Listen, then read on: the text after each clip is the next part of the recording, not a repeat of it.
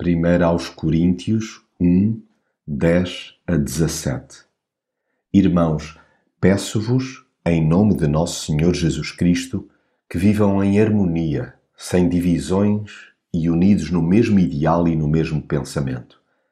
É que, meus irmãos, eu recebi informações a vosso respeito pelos da família de Chloé.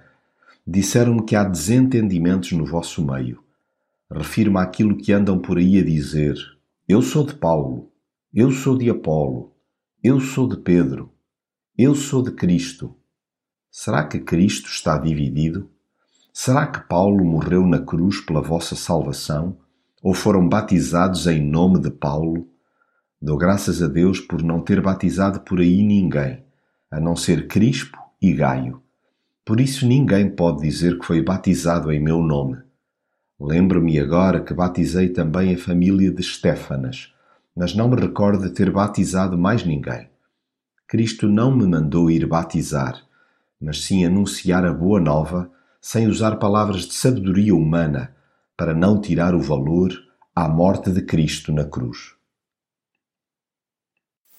Se há aspecto que é urgente expurgar da Igreja, é a desunião. Combata-se essa perversa inclinação para a dissensão. Largue-se a terrível mania de procurar o que divide.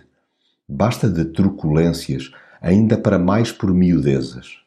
Denuncie-se a cultura de bulhas que tanto enfraquece o corpo de Cristo. Chega de contendas que são a causa de tanto fracionamento e empobrecimento.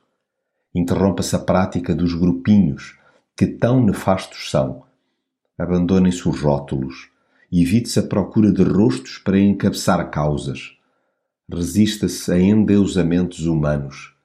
Asteie-se o nome de Jesus e demo-nos por satisfeitos. Reunamo-nos à sua volta e de mãos dadas salientemo-lo. Desviemos a atenção dos nossos umbigos e centremo-la em Jesus. Deixemo-nos de palpites tapafúrdios e escutemos a sua voz remetamo-nos para segundo plano e demos-lhe total visibilidade. O destaque deve ser sempre inteirinho para ele. Nesta matéria é imperativo que sejamos unidos num mesmo pensamento e num mesmo parecer.